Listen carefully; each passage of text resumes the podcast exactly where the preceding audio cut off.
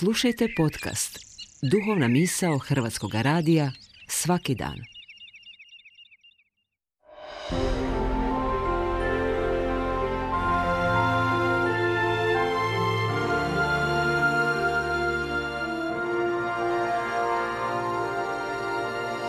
Duhovna misao. Urednica je Blaženka Jančić.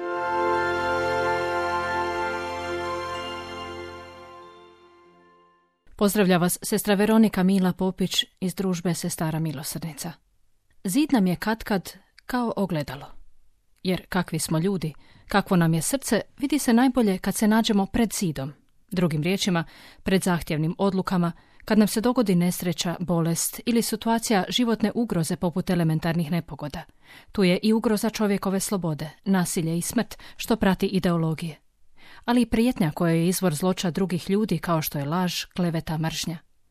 No, ima ljudi koji svagda ostanu ljudi. Potpuno ostvarenoga života baš u najtežim životnim okolnostima. Danas ću spomenuti dva svjedoka kršćanske nade, koji su se u vrijeme drugoga svjetskog rata, pritisnuti ideologijom nacizma, našli zajedno na fronti dobra na mjestima koja su s razlogom nazivana paklom na zemlji. Bili su obzidani i zazidani do smrti zatočeni u nacističke logore.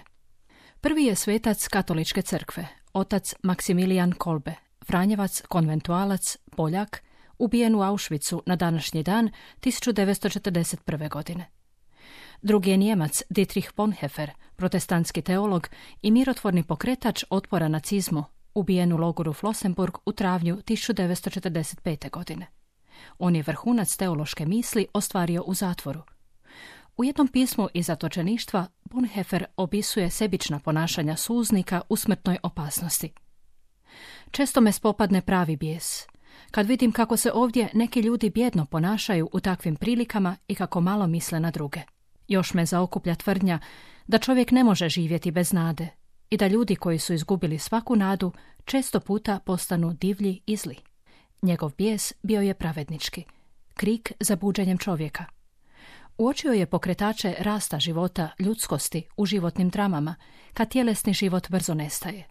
To su nada, zagledanost u dobro i činjenje dobra. Dospjevši u logor Auschwitz, za oca Maksimilijana Kolbea započeo je strahotan prisilni rad i ponižavanje, koje je ciljalo tjelesnom i moralnom uništenju osobe. U tome Kolbe je prepoznao svoj poziv. Spašavati živote Kristovom nadom života.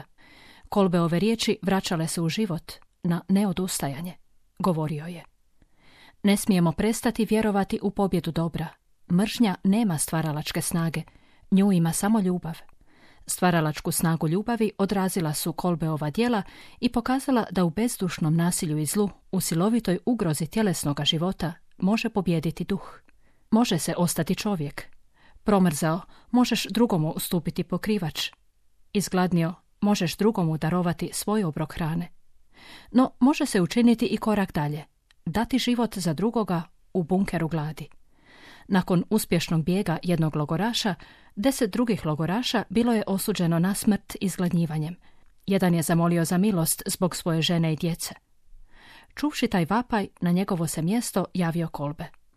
Za desetoricu zatočenika bunker gladi postao je mjesto probuđena života. U njemu se molilo, pjevalo, opraštalo – događalo se istinsko zajedništvo Boga i čovjeka, a sve zbog Kolbea. Osnaženi njegovim riječima i prisutnošću, osuđeni su predano umirali. Posljednji je umro Kolbe.